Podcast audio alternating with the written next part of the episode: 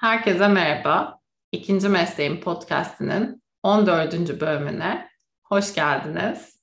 Bu bölümde konuğum Nermin Sena Özger.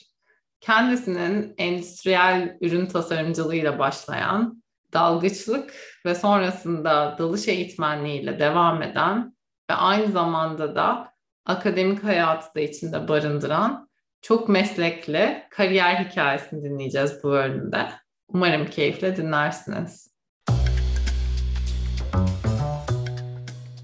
Merhaba Sena Hanım, nasılsınız? Merhabalar Ceren Hanım, teşekkür ederim. Nasılsınız?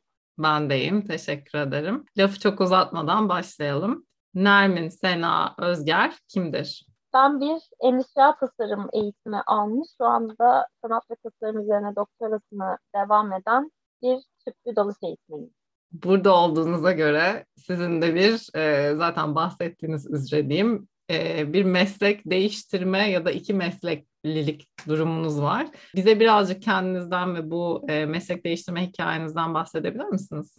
Tabii. E, aslında zaman zaman birden fazla, ikiden fazla bir e, meslek ya da hani geçimimi sağlamak için yaptığım işler de oldu. Endüstriyel tasarım eğitimini aldıktan sonra sektörde iş bulma ya da yani istediğim gibi ideallerime göre bir e, iş ortamı bulma imkanım olmadı. Denemelerden sonra bunu fark ettim ve içten içe hep deniz kıyısında doğup büyümüş olmanın verdiği böyle bir tutkuyla hep bir denize çekilme, denizin çağrısını hissettim. Çocukluğumdan beri de yelken sporuyla uğraşıyorum. Üniversiteye başladıktan sonra tüplü dalış eğitimi aldım ve hep dalış merkezlerinde çalışmaya başladım yazları öğrenciyken. Sonra bir fark ettim ki ben aslında eğitmen olmuşum. Yani ne iş yapacağım, ben iş bulamıyorum diye söylenirken bir gün eğitmenliğin artık benim mesleğim olduğunu fark ettim ve kabullendim bunu. Çünkü çok severek yapıyorum. Bütün zorluklarına rağmen fiziksel ve e, mani, ruhani zorluklarına rağmen zaman zaman şimdiye kadar olmayı ve yapmayı en çok sevdiğim iş bu oldu. Ne zaman eğitmen olduğunuzu kabul ettiniz? bir tarih düşüneyim onu. Yani tam tarihte düşünemiyorum. Fark ettiğim an aslında bir 2018-19 diyebilirim. Ama 2007 yılından beri dalış yapıyorum.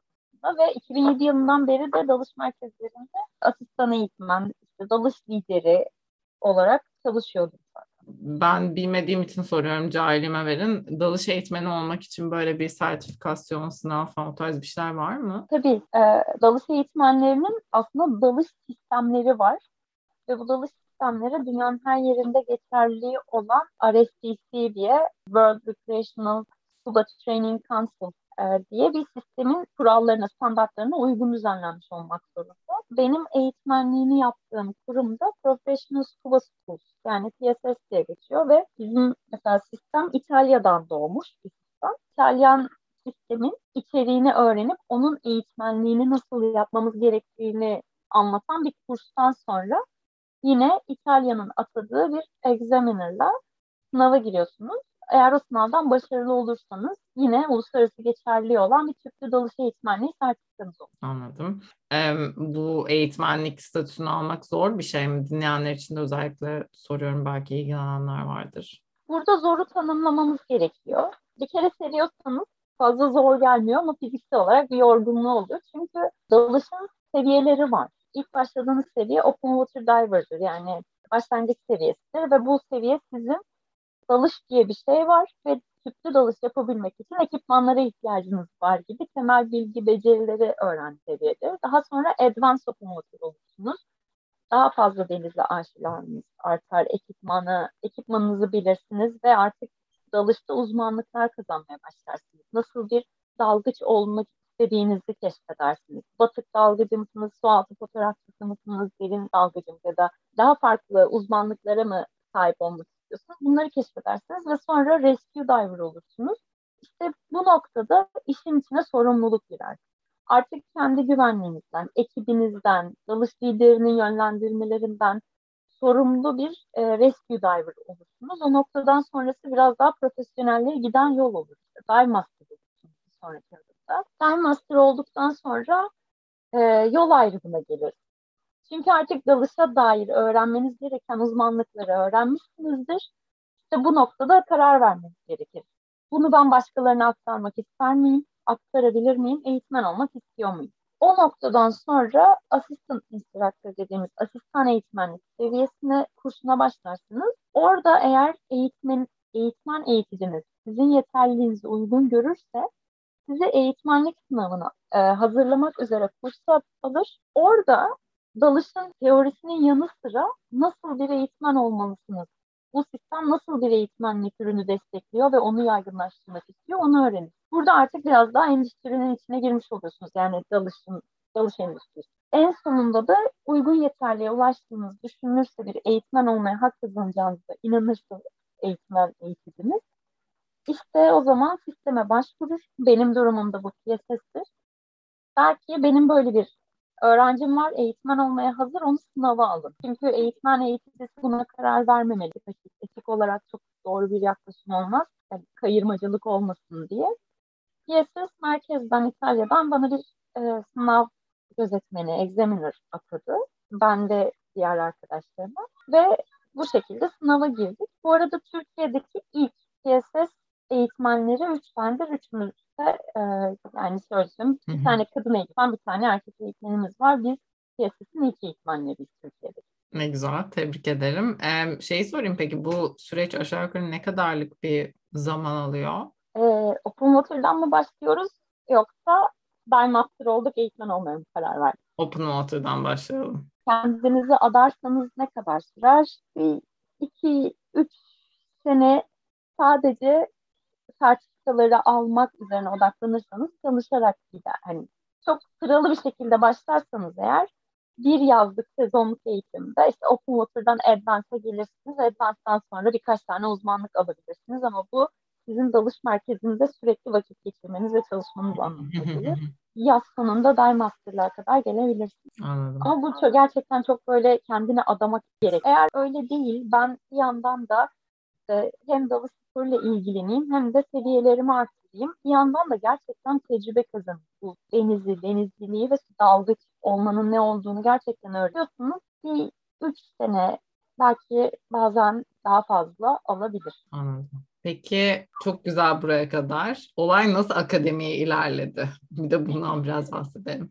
Ben dalarken insanlar bana hep şunu söylüyor. Yani suyun altına girdiğin zaman bambaşka bir şeye dönüşüyorsun. Bir şey oluyor bana gerçekten de denizdeyken bir şey oluyor. Ben karada kendimi denizde olduğum kadar rahat ve kendim hissetmiyorum. Ama deniz öyle değil. Bildiğim yer çünkü hani benim çöplüğüm burası. Sonra bu tür konuşmalar arttıkça yani çevremde çünkü arkadaşlarımı işte herkes böyle hadi dalmaya gidelim, hadi dalalım, dalışa gidelim, dalalım, dalalım, dalalım diye dönüp durunca insanlar bana sordu yani ne, ne var? O zaman tam olarak cevabı bir cümleye dökemediğimi fark ettim. O da bende bir merak oluşturdu. Hakikaten dalmakta ne var? Yani niye dalıyoruz? Ne yapıyor bu dalış bize? O zaman dedim ki ya bu bir problem. Yani bu bir soru. Bunun cevabını bulmamız gerekiyor. Zaten biraz da meraklı da bir yapım var. Öğrenmek benim için çok kıymetli. Birilerinden, bir yerlerden, bir ortamlardan bir şeyler öğreteceğimi düşünüyorsam orada bulunmaya özen gösteriyorum. Dedim ki o zaman tamam benim şu anda bir problemim var. Bunun çözümünü bulmam lazım. Nasıl bulurum? O dönemde böyle endüstriyel tasarımcı sitesi altında bir iş yerinde çalışıyorum. E, logo menü falan tasarlatıyorlar. Yani grafik işleri yap, yap, yapıyorum sadece ama endüstriyel tasarımcı olarak işe alınmıştım. Zaten mutlu değilim. Ve o dönem yüksek lisansa başlamaya karar verdim. Yani yüksek lisansa başlayacağım. Zaten kendime yeni bir hayat kuruyorum o sırada sıfırdan ve böyle bir şekilde dedim ki ya benim kendime e, yüksek lisansa atmam lazım. Çünkü aklımda da bir sürü proje var. Daha önce Foça'da yaşarken Foça Kaymakamlığı'nda işte belediye falan e, dedim ki ya buraya su altı müzesi kuralım, suyun altına heykeller indirelim, burada dalış turizmi gelişsin falan ama tek başınıza tek bir kişi, bir insan olunca hiçbir anlam ifade etmiyor bu kimseye. Bir proje başvurusunda bulunabilmek için bir şey olması lazım. Birileriyle ilişkili yani bir kurumla, bir enstitüyle ilintili olması lazım. Bunun en kolay yolu da bana akademisyenlik olarak görünüyor. Çünkü ya başka işe herhangi bir ticari noktadan yaklaşacak ne güçteyim ne de onu sürdürebilecek bir altyapım var. Böyle yüksek lisansa başladım. İlk sorunum şuydu, neden dalıyoruz? Bir de neden bir yerlere dalmayı seviyoruz özellikle? Yani neden illa bir batağa, neden amforaların olduğu bir noktaya, neden illa bir noktaya gidiyoruz ve hani o noktaya dalmak istiyoruz. İşte o zaman e, İzmir'de Karaburun'da bir koyda demo arkeopark kurduk. Orada e, hatta şey Menemen'de çömlekçilik çok meşhurdur İzmir'de. Orada çömlekçilik yapan yerlerden böyle amfora istedim. Bana kırık dökük amforalar buldular. Babam inşaat mühendisi. Babamla evin bahçesinde böyle ondül ve damacanadan kalıp yapıp sütunlar yaptık. Sanki böyle antikroni vererek, vermeye çalışarak bir şeyler yaptık. Hani resim e, ve fotoğraflara uygun bir şekilde çalışarak. Sonra onları ben suyun altına indirdim. İşte orada algıda yenilenme ölçeği diye bir e, psikolojik değerlendirme yapırken bir araçtan haberim oldu. Bunu da yine psikoloji bölümünden hocalar destek oldular. Böyle onları yapmaya çalışırken ALES'e girdim. Klasik yüksek lisans. İşte YDS puanı oydu buydu derken bir anda üniversitede kadro açıldı. Görsel iletişim tasarımı bölümünde. Ve ben orada araştırma görevlisi olarak çalışmaya başladım. İşten de istifa ettim. Kurtuldum yani daha doğrusu. Dolayısıyla akademiye kapağı atmış oldum. Çok amiyane bir tabirle. Sonra işte orada testler yaptım. Yani bir grup insanı boş bir alana daldırıp bir grup insanı da e, tasarladığım o arkeoparka daldırıp ve bu kişiler daha önce hiç dalış yapmamış kişilerdi. Onlara e, algıda yenilenme testleri uyguladım. Ortaya bir sonuç çıktı. Hakikaten de dalış insan algısını yükseltiyor. Öğrenmeye daha açık bir hale geliyorsunuz. Farkındalığınız artıyor ve iletişiminiz güçleniyor. Yani dalmadan önce yanınızdaki kişiyle böyle memnut memnut bakışırken dalıştan çıktıktan sonra vah gördün mü onu gördün mü böyle yaptık şöyle yüzdük bunu ittik bunu çektik derken yani insanlara da bir bakıma bağ, bağladığını bir ortam oluşturduğunu fark ettim ve dedim ki evet tamam biz bunun için dalıyoruz. O zaman bunu destekleyecek bir şeyler yapmak lazım. Derken işte yüksek lisans bitti. Onu da bu arada uygulamaya o kadar daldım ki tek bitirdim.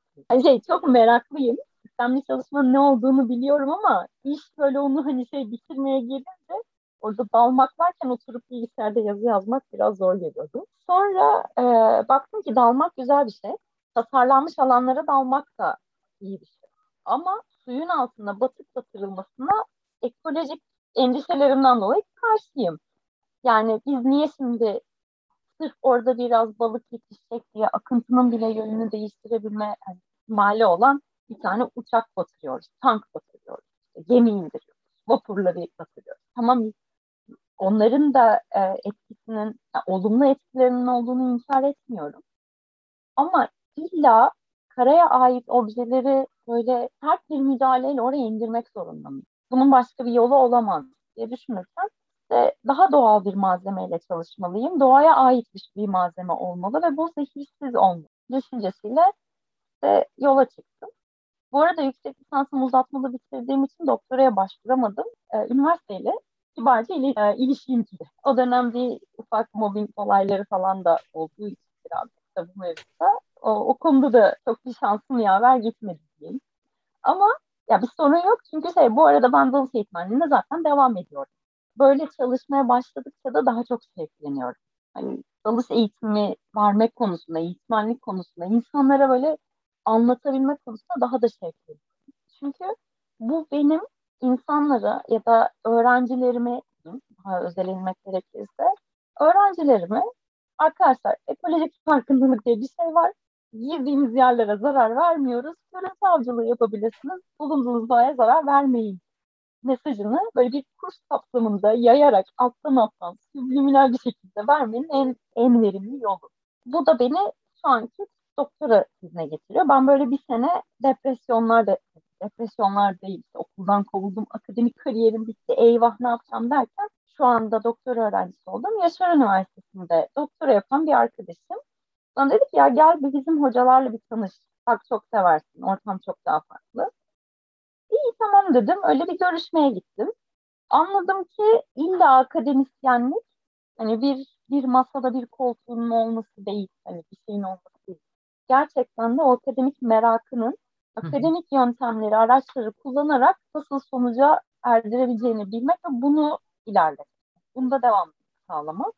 Oradaki hocalarım Bir daha sonra orada doktora programına başvurdum, işte mülakat oldu falan derken hani bu, oradaki hocaların da bunun farkına varmış sağladı. Özellikle şu an tez danışmanım olan hocayla da bilmiyorum isim vermek doğru olur mu hani o sen söylerken biraz çekiniyorum da ama ya benim üzerimdeki etkisi çok büyüktür bu anlamda.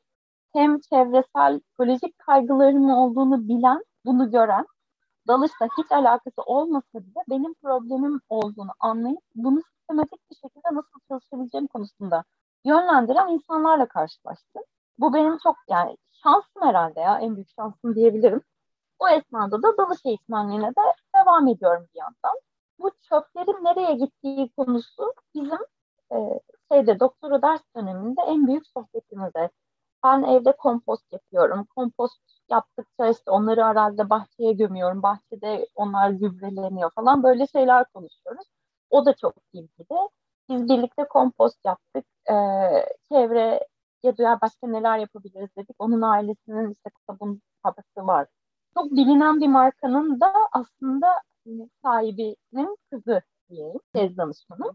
Ondan böyle sürekli zehirsiz ve krem tarifleri, sabun, deterjan tarifleri böyle şeyler birbirimize tarif alıp veriyoruz yani bir yandan da.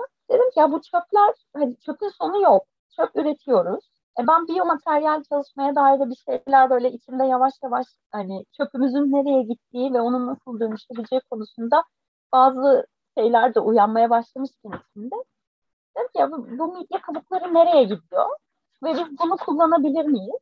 Çünkü dalış eğitmeni olarak e, bir alternatif ve çekici dalış noktası yaratmak istiyorum. Bunu yaparken endüstriyel tasarım okurken edindiğim bilgi birikimimi kullanmak istiyorum.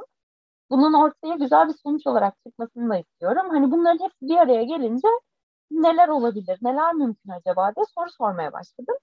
O noktada da ileri dönüşüm, geri dönüşümle upcycle, recycle terimleriyle tanıştım ve dedim ki ya midye kabuklarını tekrar işleyip yapay resip olarak suyun altına indirsem ve insanlar oraya dalsa, orada da canlılık yetişse, zamanla bu midye kabukları çözülse bile zaten midye kabuğu olduğu için denizden gelen denize dönmüş olacak ve ben herhangi bir zarar yaratmamış olacağım. Orada tam tersi bir fayda sağlayacak diye böyle doktoraya başlamış oldum. Doktoranın test uygulama kısmına geçmiş oldum. Aa, çok güzel, çok ilham verici bir hikaye olduğunu düşünüyorum. Umarım dinleyenler için de e, nasıl diyeyim ufuklarını açacak bir hikayedir. Çünkü yani hiç düşünmediğim şeyleri düşündürdü anlattığınız hikaye. E, bilmiyorum benim belki denizde çok haşır neşir olmamamdan da kaynaklanıyor. yani e, çok ufak bir şey söyleyeyim. E, yani durumu açıklamak için. E, beni böyle ne zaman ya hatırlamıyorum yani ilkokulla başladığım sene falan olabilir böyle 5-6 yaşında ya da belki bir tık öncesinde. Böyle birkaç yaz zorla yüzme okuluna yolladılar ama böyle çığlık kıyamet gitmek istemiyorum.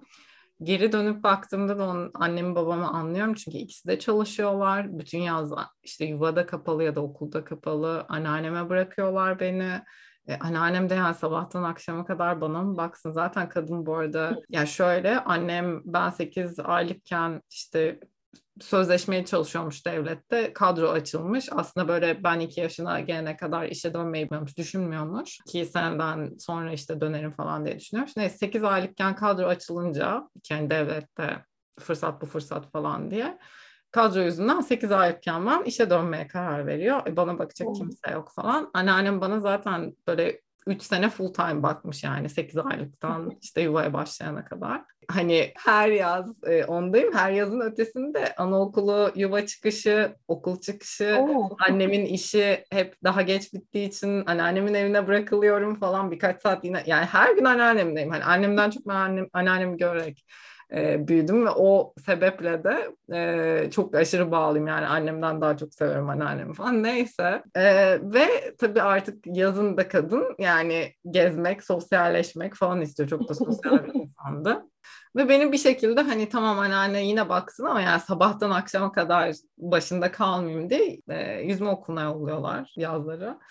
Ve ben böyle yani gerçekten hani yani gitmemek için o kadar ya o kadar nefret ediyordum ki yani nefret etmemin sebebi Yani sabahın köründe buz gibi havuza atıyorlar sizi.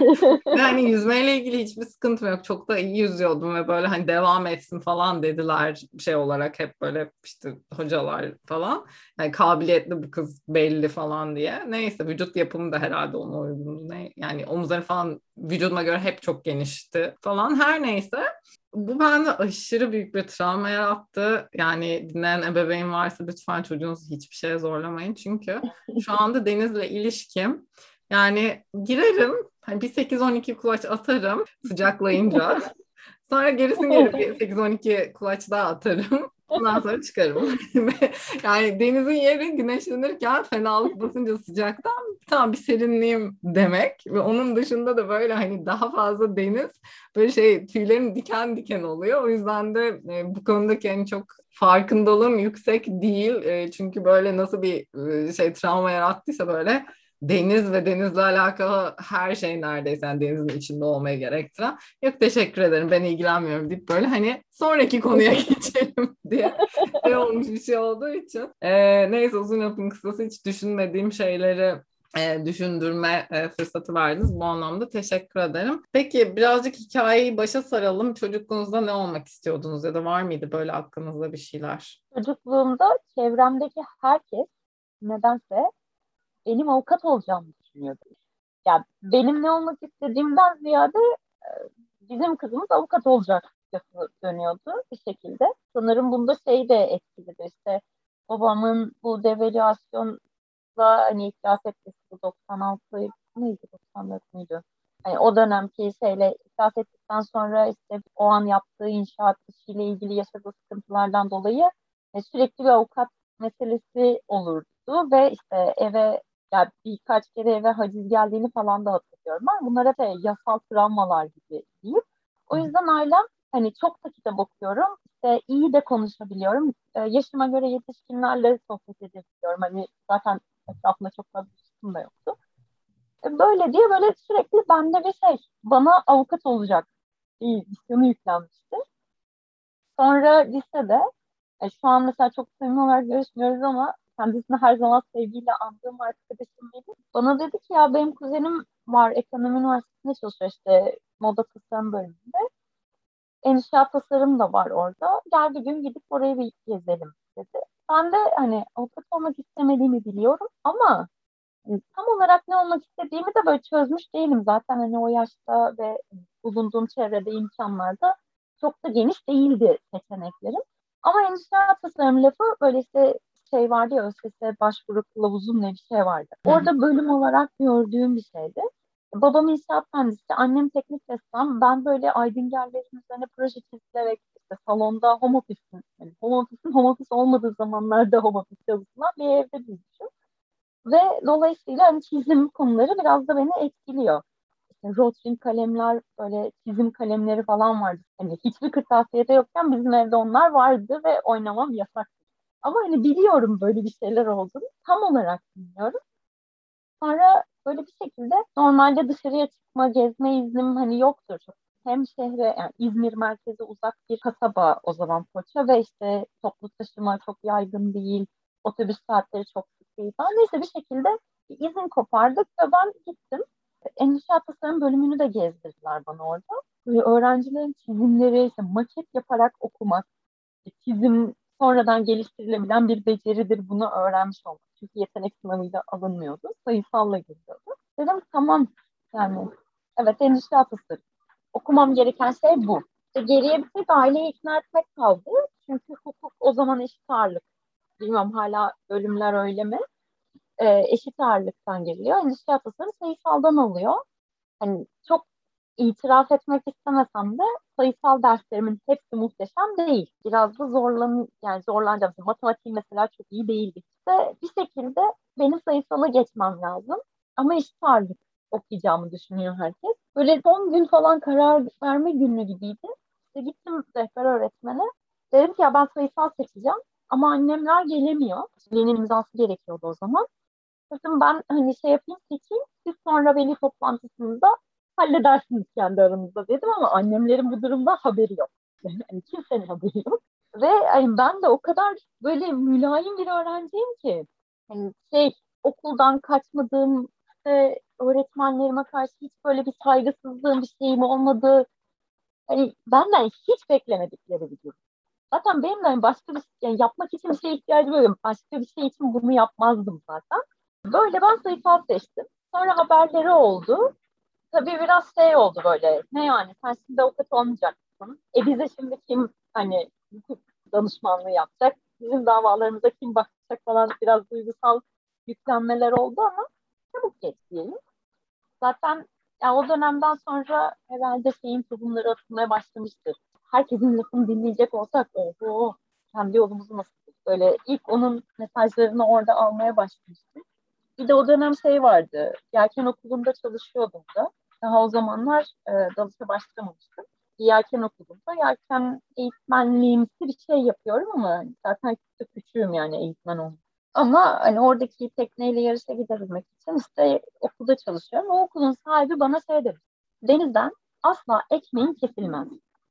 Yani gider bir balık tutarsın yersin. Bir gün yelken yaparsın. Kaptanlık yaparsın. Onu yaparsın. Bunu yaparsın ama sana sonsuz iş olanağı sağlayacak tek yer denizdir. Düşününce çok doğru.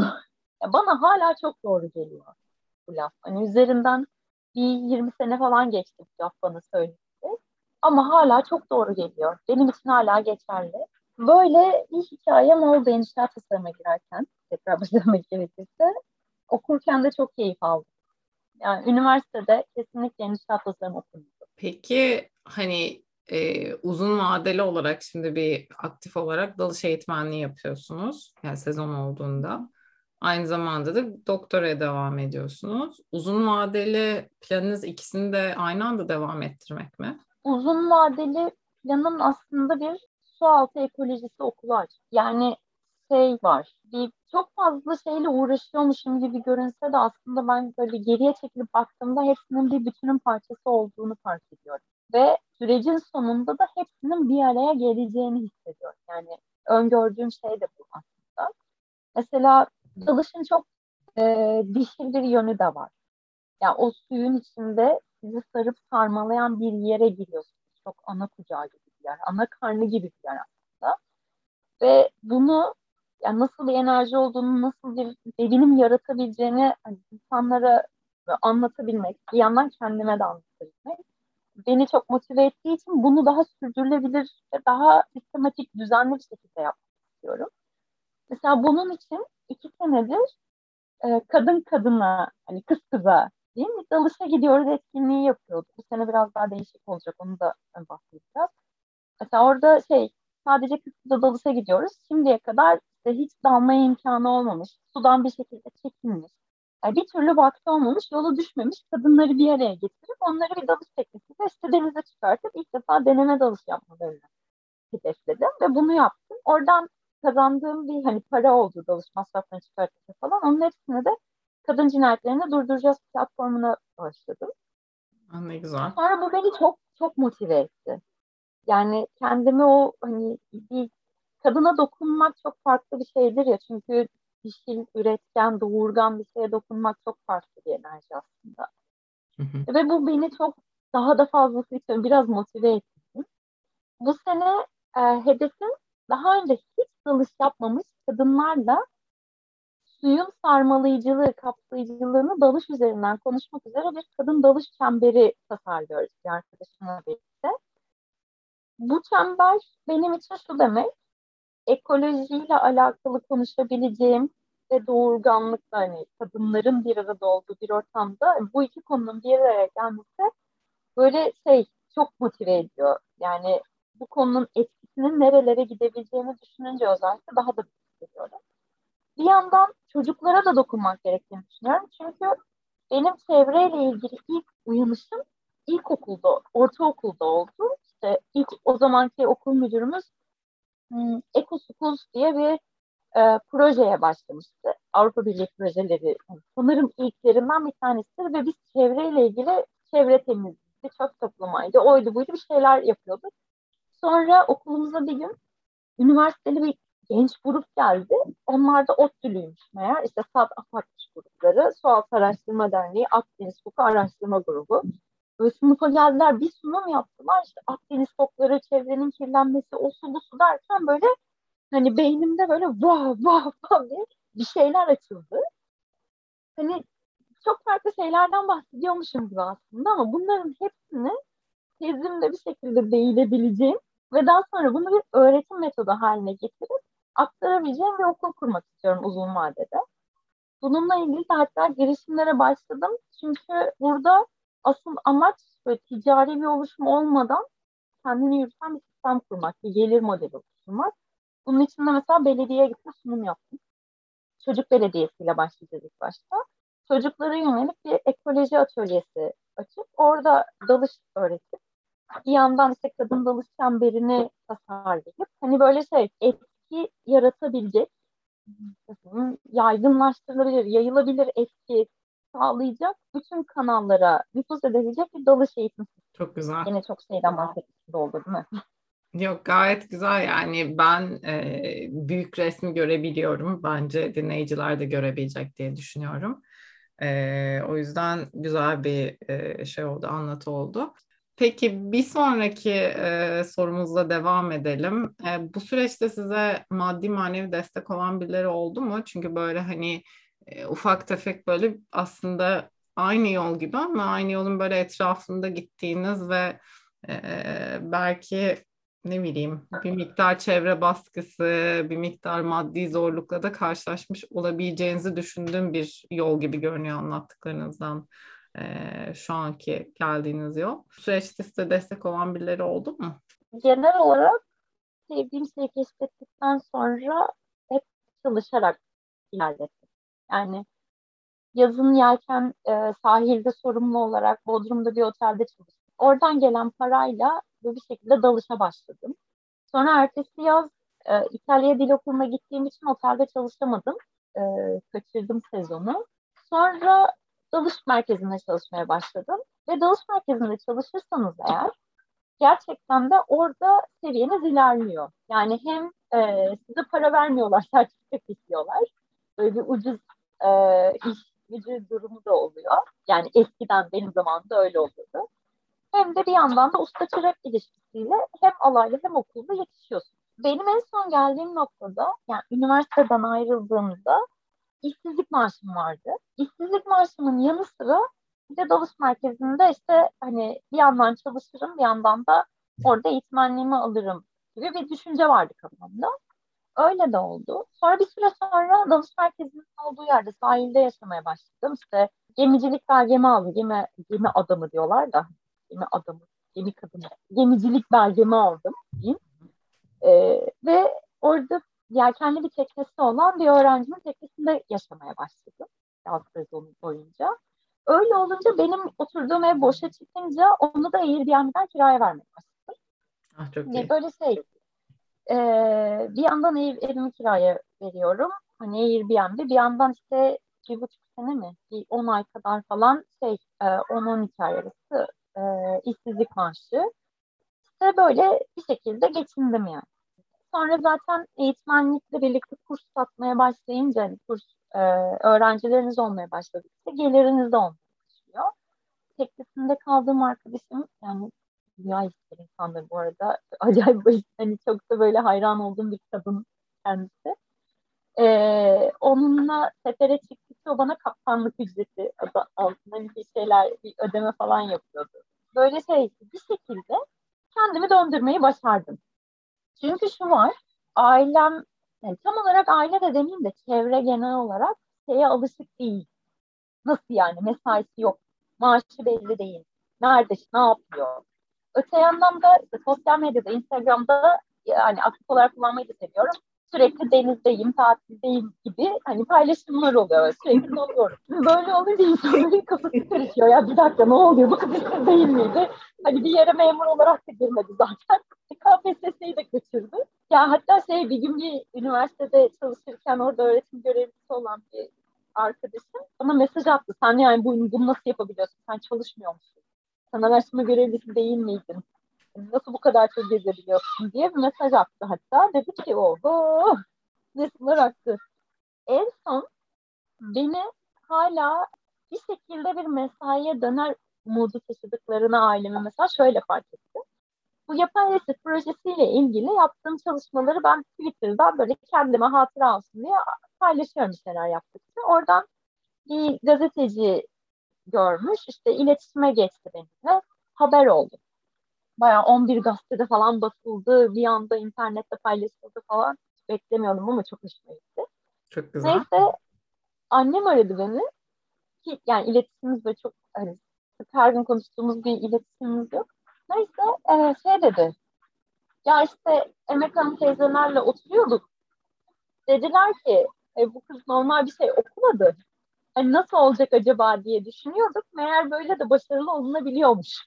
Wow. Çok sert. Biraz sert tabii ama hani şey o, o bunu söylerken annem bunu bana anlatırken çok hani olumlu ve yüreklendirici bir şey söylediğini düşünüyor.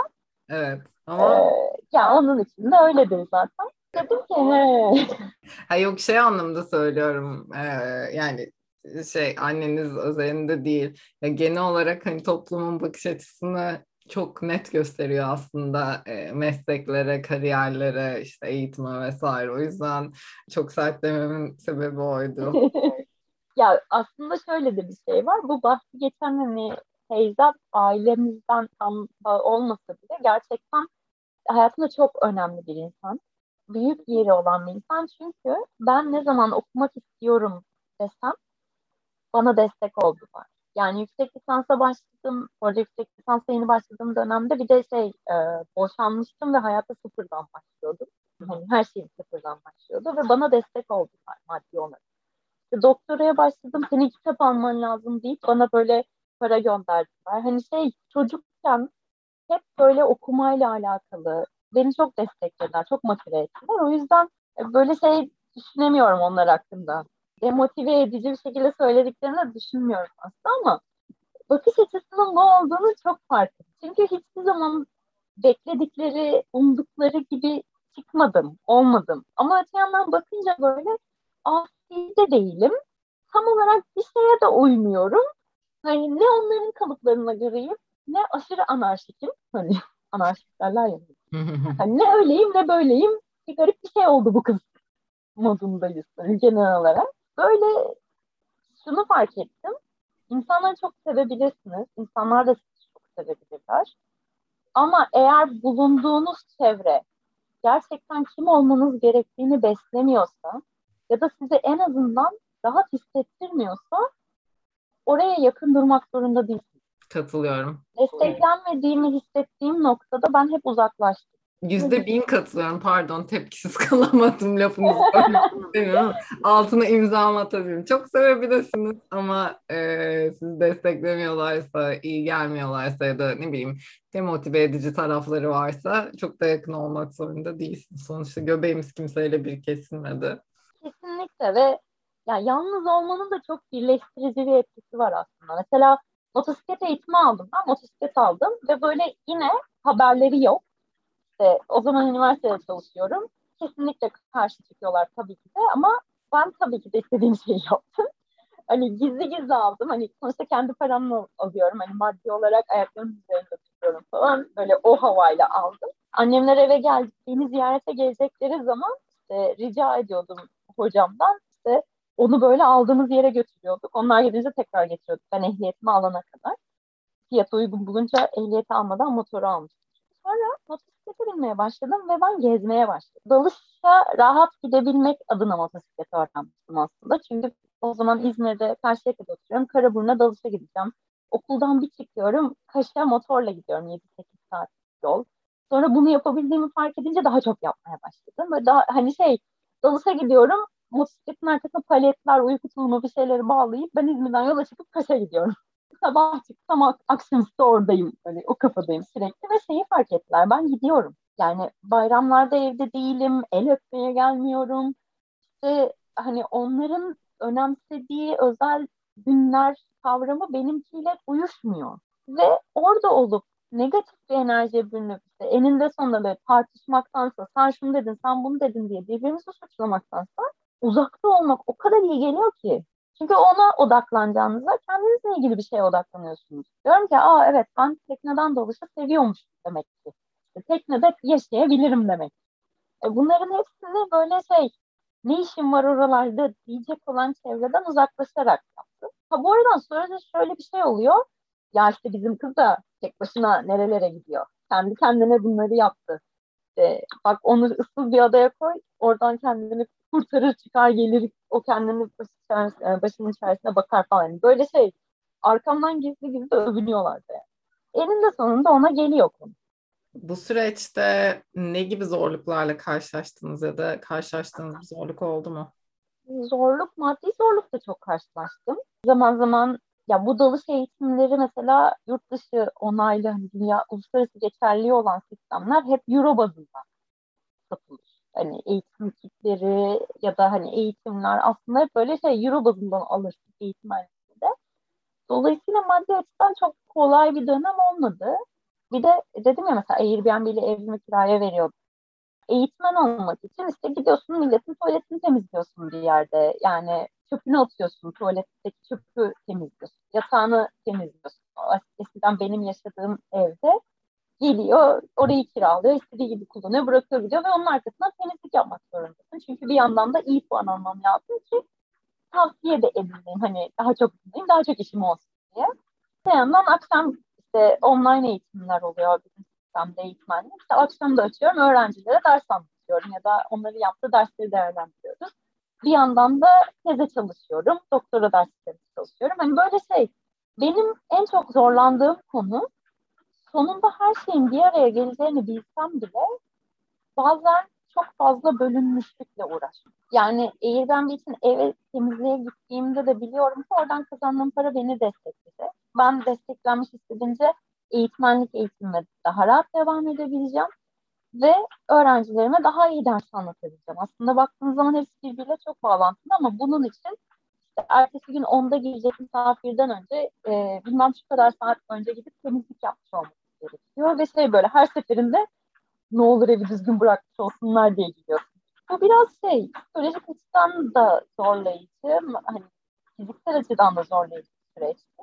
Ama ya pişman değilim. Zorlandım. Maddi olarak, en çok maddi olarak zorlandım. Bir de şeyden zorlanıyorum. Anlatmayı ve hani bir yere ait olma duygusunu çok sevdiğim için mesela ortamda birleştirici, toparlayıcı bir unsur, bir etkinlik olma şansı varsa bunu da değerlendir. Hadi arkadaşlar dansa gidiyoruz, hadi şunu yapıyoruz, hadi bunu yapıyoruz gibi bazen bu fikirle ve bu tutumla ortada olmak da yorucu olabiliyor. Başkaları için sürekli bir şeyler yapmayı düşünmekte zaman zaman yorucu ve tüketici de olabiliyor. Ve böyle durumlarda geriye çekilip benim niyetim neydi, benim motivasyonum neydi, ne oldu, bunu ne kadar şu anda devam ettirebilirim muhakemesini yapmak. Bu şey için de geçerli. Mesela maddi olarak da, maddi konularda da geçerli. Genel olarak e, manevi tatmin konusunda da geçerli. Peki şeyi sorayım. En çok bahsettiğiniz zorluk e, maddi zorluklar olmuş. Bu süreçte ekonomik kaygılarla nasıl başa çıktınız? Ya da çıkabildiniz mi? Çok çıkabildiğim söylenemez ya. Ama şey çalıştım. Kendi kendime olumlamaları çok çalıştım. Kıtlık bilincine girmemeye çalıştım. Elimde olanı elimde olduğu haliyle sevmek, onu bu şekilde kullanmaya çok alıştım. Hatta bu beni biraz minimalizme de itti. Çünkü kullandığım bir şey varsa, yani sahip olduğum bir şey varsa onu kullanmalıyım. Eğer kullanmıyorsam benim için fazlalık yaratıyor ve onun eksikliğini hissedecek olmak bende bir endişe yaratıyorsa yani kayıp endişesi yaratıyorsa o zaman ondan zaten kurtulmam gerekiyor bir kere diyerek olabildiğince giderlerimi, sahip olduklarımı hani böyle bir sadeleştirmeye gittim. Bir yandan da sürekli şey yapıyorum. İhtiyacım olan her şey benim olur zaten. Beni bulur. Çünkü ben bu yönde çalışıyorum. Emek sarf ediyorum. E, zamanımı, emeğimi veriyorum. Mesela şey, beslenmeme çok dikkat etmeye başladım. O benim için çok büyük bir tasarruf kalemi oldu. Sağlıklı beslenmeye başladıkça daha az daha doyurucu yemeye başladım. Gerçi bunu şimdi size söylemek de biraz şey geliyor. Hani abur cuburu kestim öyle söyleyeyim. İşte alkol kestim. Hani dışarı çıkıp eğlenmeye o kadar fazla şey yapmadım. Yaptım. Zaten çok öyle bir insan değilim. Alkol beni çok, çok bozuyor. Hani bunlar mesela bayağı bir tasarruf kalemi oldu benim için. İşte motorumu kullanıyorum. Motorum çok ekonomik motordu. Böyle onu kestim. Çok zorlandığım noktada ailemden destek istedim mi istedim ama bunu böyle şey mümkün olduğunca az hani Kendi kendime yetecek şekilde döndüm. Peki bu süreçte hiç pişman olduğunuz ya da keşke dediğiniz bir şey oldu mu? Keşke daha önce karar verseydim de daha önce yapsaydım dediğim oldu. Ne için bunu dediniz mesela? Akademik kariyer konusunda değil de yani böyle şey elimdeki her şeyi birleştirebileceğimi fark ettiğimde öyle bu son iki senenin falan aydınlanması. Ya yaptığım her şeyin aslında tek bir fotoda birleşebileceğini fark ettiğim zaman biraz geç oldu. Ya buna daha çabuk eğilseymişim. Keşke işte iş başvurularında bulunup bulunup kendime endişe tasarımcı ya da hani AKA tekniker tekniker olarak hani yer aramaya çalışacağım ama insanların bu isteklerine uymaya çalışacağım ama keşke daha önceden kopuk gitseymiş, yapsaymış kafama koyduğumu ve kendimin yapabileceğine daha çabuk, daha erken testlerine inansaymışım. Ben hep zannettim ki ancak bir o dalış merkezi var, orada çalışırsam bunu yapabilirim. O okul var, orada olursam bunu yapabilirim. Hayır. Ben bunu pekala kendim de yapabilirim. Kendim ve kendim gibi insanlarla bir araya gelerek yapabilirim. İlla böyle bir yerlerde olmama, bir şeylere sahip olmama gerek yokmuş Ve insan geçiniyor ya. Hani çok az ya da çok çok fazla diyemeyeceğim. Çünkü şey bereket algısına da zarar vermek istemiyorum. Ağzımdan çıkan kelimelere dikkat etmeye çalışıyorum bu anlamda. Kıtlık bilincine, varlığına çok inanıyorum ve kıtlık bilincinden kurtulmak istediğim, yani kurtulmamız gerekiyor. Bir şekilde eğer bu bolluk bereketi içimizden geleceğine ve yaptığımız şeylerin kendimizin bir değişimleri başlatabileceğimize dair birazcık daha erken keşke başlasaymıştım dediğim oluyor. Bazen de şu da oluyor, oldu diyeyim. Ya ben bu kadar emek verdim bu insanlar için. Onların şimdi bana yaptığına bak. Keşke yapmasaydım. Zaman zaman bunları da yaşıyorum. Ticari hayat çünkü bir noktada. Ve insanla işimiz. Dolayısıyla bazen terslikler, anlaşmazlıklar da olabiliyor, olmuyor değil. Bu durumda da keşke dememeye çalışıyorum. Çünkü herkesten hani, bir öğrendiğimiz bir şey var. Bunun bize bir hediyesi var. Bunun hediyesi ne? Ee, ve ben kendimi o toksik ortamdan nasıl uzak tutabilirim? Bunlara odaklanırsam bu keşkelerin sayısı mesela çok azalıyor. Yani çok güzel. Burada araya girip bir ufak bir şey söylemek istiyorum. Toksik pozitiflik tarafına çekmeden olayı ben yani insanın düşüncelerinin, davranışlarını çok etkilediğini düşünüyorum. Zaten bu işte genel olarak psikolojide de kabul edilen bir durum. Yani düşünce davranışın tohumudur diye hatta böyle meşhur bir laf var. Yani zihnimizde bir şeyin iyi gideceğini düşünüyorsak zaten bununla paralel olan ya da bunu gerçekleştirecek davranışları izliyoruz ya da davranışlar yapıyoruz. Ama zaten yani zihnimizde işte ben zaten para kazanamayacağım ki bundan hiçbir işte iş çıkmayacak ki falan filan gibi bir düşünce varsa zaten böyle düşünen bir insanın para kazandıracak hiçbir şey deneme ihtimali yok ki yani neredeyse. Hani bir insan bir şeyin olmayacağını bilerek yine de aksine yapar mı? Yani davranış olarak yapmaz yani çok büyük ihtimalle yapmaz. Çok zorunda vesaire değilse ya da dışsal başka bir şey yoksa. Benim babam özellikle hep şey derdi. Yani kendisini 15 yaşında kaybetsem de bence hayata bakış açısı olarak beni en çok etkileyen insan yani bütün aile bireylerimden. Postlarınızdan biliyorum ne kadar kıymetli olduğunu. Evet yani hem ben hayattaki en büyük şansım ve en büyük şanssızlığım olduğunu düşünüyorum kendisinin ama neyse yani şunu söylerdi hani sevdiğin bir şey yap ve bunun eğitimini al zaten yeterince ilgilenirsen ve buradan devam edersen yani bunun başarılı bir yere çıkmaması imkansız. Ya gerçekten hani ne sektör olursa olsun bu sektörde bir şekilde başarılı olan insanlar var mı? Var. Yani ressam da hani bin tane belki işsiz ve başarısız ve para kazanamayan insan var. Ama bunu gerçekten bir şekilde gerçekten invested olan insanlar ve gerçekten gönüllerinden gelerek yapan ve gerçekten dedike olan insanların başarma ihtimali, başarmaktan kastım bu işten geçimini sağlamak diyeyim e, ve işte iyi bir hayat standartına sahip olma ihtimal çok artıyor. Yani ve bir sürü meslek var, bir sürü farklı sektör var ve eğer kişi doğru şeyi seçerse ve bunun e, la ilgili yeterli donanıma da sahipse yani ben uyduruyorum işte dalış eğitmeni olacağım dedim ama ne dalmaya merakım var ne çok ilgim var ne hani fikrini seviyorum ama aksiyonu o kadar da sevmiyorum. Yani benim başarılı olma ihtimalim var mı zaten? Hani baktığınızda. Yani olurum yine bir dalış eğitmeni belki. Direkt aktıra. Ama yani ne kadar keyifli bir şekilde bunu devam edeceğim ya da ne kadar bunun devamını sağlayabileceğim ki gibi. O yüzden de aslında hani kim ne derse desin hani ben insanın gerçekten ilgisinin alakasının olduğu şeyi takip edip oradan e, gönlünü de biraz hani ferah tutarak diyeyim yine çok spiritüel bir yere gitmeden. E, yeterince çaba gösterirse yeterince şey olursa e, ne denir ilgisi alakası olursa ona e, ve azmederse gerçekten bir şeyleri başarabileceğini düşünüyorum ama çoğu insanın zihnindeki en büyük şey aslında hani na, nasıl para kazanacaksın, nasıl geçimini sağlayacaksın falan.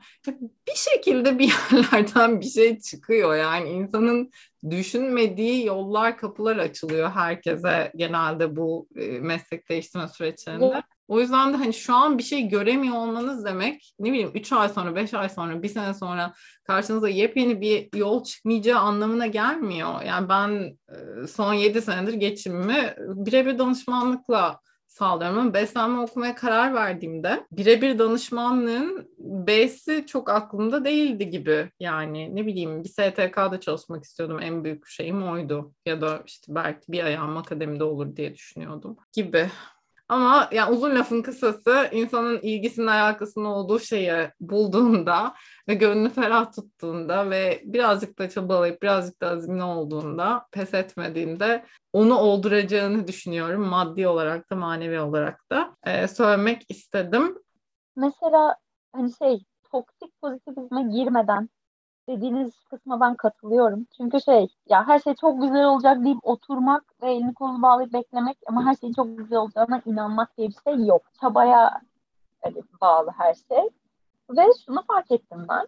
Ben ne zaman bir yerlerde böyle debelensem, bir şeyler yapmaya çalışsam ne zaman niyetlerimi, motivasyonumu hatırladığımda benim çevreme hep aynı niyette olup insanlar geldi hep. Yani şöyle ben dalış eğitimine farklı bir yaklaşımla gelmek istiyorum. Yani farklı bir yaklaşım getirmek istiyorum. Bir şeyler yapmak istiyorum. Eğlenelim, dalalım, öğrenelim istiyorum. Niyetlerimin çevresinde ya bugün mesela çevreme baktığım zaman hep böyle insanlar var ve bu insanlar birbirlerini hep destekliyorlar. Yani ben onları destekliyorum, onlar beni destekliyorlar. Geçen gün işte telefon konuşması yapıyoruz. Ben nasıl geçineceğim, ne olacak falan diye böyle bir, bir an hani düşüncelere daldım ve benim gibi diğer eğitmen alın arkadaşım bana dedi ki ya hallederiz birlikte. Zaten yaz geliyor, sezon açılıyor. Hani hep birlikte olursak hep beraber çıkarız buradan. Ya bu bile o kadar rahatlatıyor ki. O zaman diyorsun ki ha tamam doğru noktadayım, doğru yerde, doğru yere bakıyorum ve doğru insanlardayım. Bunun da mesela motivasyona etkisi tartışılamaz bence. Yani ne zaman ki çevremde öyle olmayan insanlardan uzaklaşsam hep gerçekten niyetlerimize hizmet eden, ortak bir yerde buluştuğumuz insanlarla bir araya geliyoruz aslında. Ya o yüzden de bazen korkmamak gerekiyor uzaklaşmaktan, bırakmaktan. Çünkü yerine neyin, kimin geleceğini bilemiyorsun. Katılıyorum. Çevrenin insanları çok etkilediğini düşünüyorum ya aşırı. Yani e, herkes kendini çok güvenli olmuyor ve çok güvenli olmadığınız bir fikriniz varsa ve çevreniz de çok negatifse zaten o istekler, düşünceler vesaire aşırı e, bastırılıyor kişinin kendi içinde. Ama hiçbir zaman aslında yok olmuyor. Yok olmadığının ötesinde de kişiye uzun vadede aslında zarar veriyor e, o çevrenin baskıladığı düşünceler. Çünkü e, içinde kalıp yapamamışlığa bence sadece itiyor kişiyi. Peki toparlayacak olursak çok güzel bir sohbetti. Kapanış sorularımıza geçelim. Sizin için başarının tanımı nedir ve kendinizi başarılı buluyor musunuz? Ben başarının tanımının ne olduğunu tam olarak bilmiyorum. Ama ne olmadığını biliyorum. Yani başarı benim için sisteme, genel geçer yargılara uygun yaşamak ve onay almak değil. Başarılı olmak, onay almak demek değil.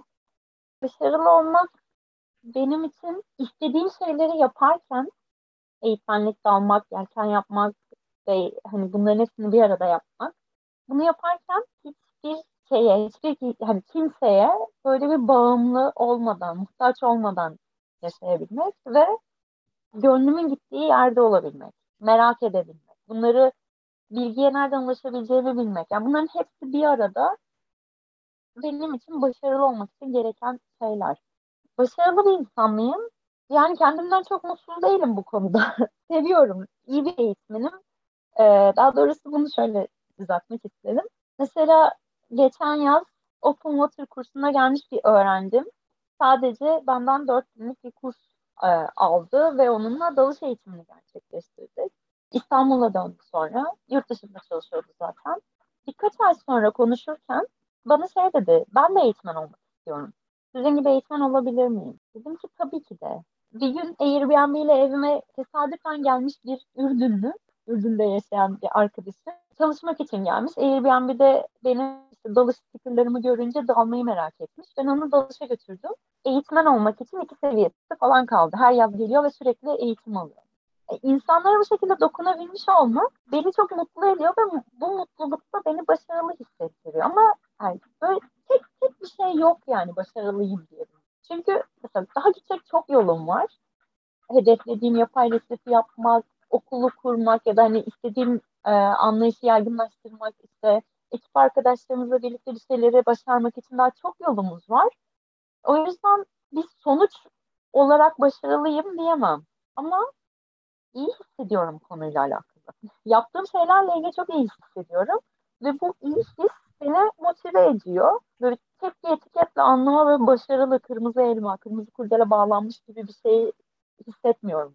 Bilmiyorum oldu mu ama yani bunu bu sorunun doğrusu yanlış yok zaten. Sadece kişi ne diyor diye sormak istedim. Ee, sormak istiyorum daha doğrusu genel olarak bütün podcastlarda. Çünkü ya ben hep başarıyı çok materyal yerlerden tanımladığımızı genel olarak düşünüyorum toplumsal olarak ama aslında başarı en birinci olarak kişinin kendiyle belki de nasıl hissettiğiyle alakalı bir şey. Çünkü yani işim gereği de belki materyal olarak çok fazla şeye sahip olup ve işte büyük title'lara sahip olup işte ne bileyim yani patron olup büyük şirketlerde ya da CEO olup ve gerçekten hani içinde yaşadıkları toplumun yüzde 0.001'lik sosyoekonomik statüsünde olan belki ama yani bu tüm materyal işte bir insan sahip olabileceği birçok e, imkana sahip olup ama içlerinde gerçekten çok mutlu olmayan insanlarla tanıştım işim dolayısıyla zaman içinde. E, benden danışmanlık alan vesaire.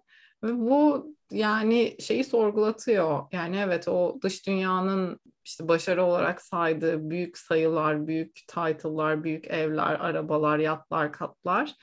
Hani o kişi dış dünyaya göre çok e, başarılı. Ama o kişinin iç dünyasında neler neler kopuyor. Bu nasıl başarılı olabilir ki diye ben çok e, kendi içimde düşünmüşümdür bu konuda. O yüzden de özellikle bunu e, herkese sormak istiyorum. Ki dinleyenler de bir daha bir düşünsün e, başarı ne demek diye. Ofisinde tartısı olup e, her gün işe geldiğinde kilo aldığı için bize mobbing uygulayan bir fabrika sahibi patronum var. Yani bu kesinlikle sahip olduğumuz materyalistik şeyler hani eşyalar böyle başarı bunlarla alakalı değil, statüyle alakalı değil. Eğer sen benim sırf kendi keyfin için benim işten çıkmamı engelleyip engelleyebiliyorsan ya da o gün işte çıktım ve halimden mutsuz olduğun için çalışanına hani baskı uygulayabilecek kendini o şeyde hissediyorsan, o hırsta hissediyorsan geçmiş olsun. Başarı diye bir şey yok. Katılıyorum. Peki sizce herkes sevdiği iş mi yapmalı? Herkes kendini iyi hissettiği bir işi yapmalı, evet. Ama ya bu gerçekten şey beni çok etik olarak çok düşüncelere gark eden bir durum. Ya çünkü şey hakikaten e, dalışa giriyorum ve kullandığım ekipmanlar işte neopren, plastik tabanlı patikler işte onlar bunlar hani bunlar da üretiliyor bir yerde. Tekneye biniyorsunuz fiber ama hani üretim çok kirli bir şey. Çok çöp çıkaran bir şey. Doğaya faydalı bir şey değil aslında. Ama bir şekilde bunları da kullanıyoruz. Ya herkesin bir yeri var aslında işleyişte. Kimisinin onu yapması gerekiyor. Kimisinin çöpleri toplaması, kimisinin işlemesi, kimisinin işte dalması, kimisinin bir şeyler eğitim vermesi, öğretmen olması, beslenmeyi öğretmesi. Bir yerimiz, bir görevimiz var. Bence asıl arayışımız nereye ait olduğumuzu bulmak. O zaman yaptığımız şeyi sevmeye başlarsak, yaklaşımımız değişirse bunun böyle şey birbirine etkileyen hani tavuk yumurtadan yumurta mı tavuktan sorusu gibi bir şeye döndüğünü hissediyorum bir şeyi saygıyla ve sevgiyle yaklaşarak yapmaya başlarsan onu algılayış biçimin de değişiyor. Ve daha farklı bir gözle baktığında belki o senin asıl sevdiğin şeyin o olduğunu fark ediyorsun. Ya da o işi yaparken hani saygıyla yaklaştığında, yaptığın işe etikle yaklaştığında aslında yapmak istediğin şeyin o olmadığını fark ediyorsun ve oradan hani gönül rahatlığıyla uzaklaşıyorsun. Herkes sevdiği şeyin ne olduğunu arayışta, yani arayışında olmalı en azından. Öyle söyleyeyim. Herkes sevdiği işte çalışmasa bile en azından amacımız bu olmalı. Güzel. Peki son sorumuz.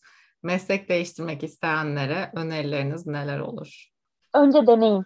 Benim çektiğim kadar bir zorluk çekmek zorunda değil kimse ve gerçekten sevdiğiniz şeyin o olup olmadığından emin olmak gerekiyor. Mesela dalış eğitmeni mi olmak istiyorsunuz? Başlayın kursa. Gidin bir teknede takılın, bir dalış okulunda takılın. Hani bir durun. O işin ne olduğunu bir görün.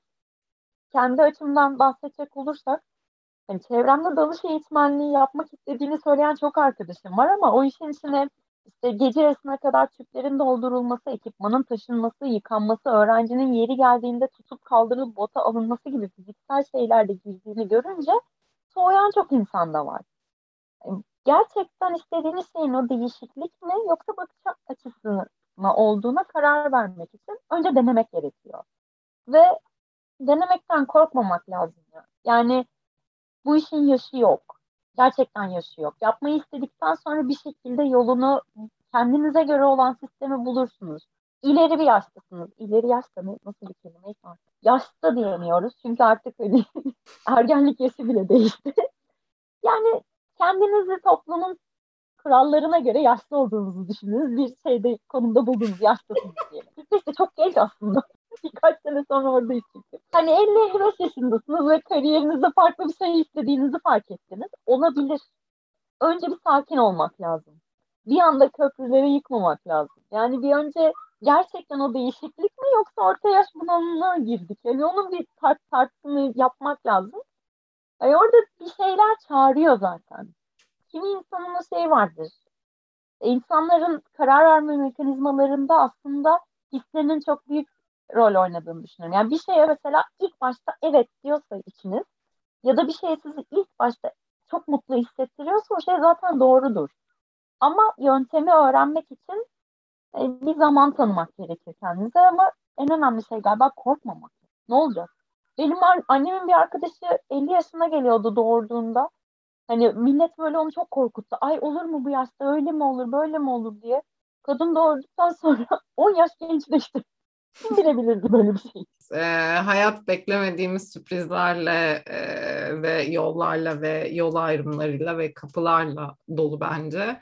E, şu an göremediğimiz bir şeyden dolayı hani e, nasıl diyeyim bütün kendi yolumuzu kapamamamız ve yolumuzu kesmememiz gerektiğini düşünüyorum.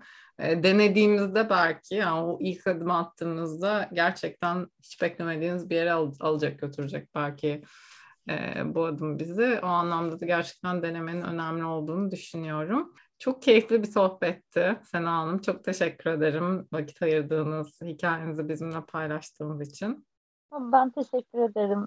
Yani konuşmak benim için de aslında bir bakıma bir reality check oldu. İlk değil de hatırlarsanız hani çok güzel bir zamanla denk geldi demiştim hani davetiniz. Çünkü şu an öyle bir dönemden geçiyorum ki gerçekten de yapmak istediğim şeylerin nasıl bir araya gelebileceğini gördüğüm ve hani istediğim şeyi yaptığım için bundan nasıl bir keyif aldığım, duyum yaşadığımı hatırladığım bir dönemde geldiğimiz. Çok teşekkür ederim. O bakımdan benim için de çok iyi oldu. Çok faydalı oldu. Ben teşekkür ederim. Görüşmek üzere. Ee, İzmir'e gelirseniz alışınız benden. Tamam süper. İnşallah bir gün diyelim. Görüşmek üzere. Görüşmek üzere sevgiler.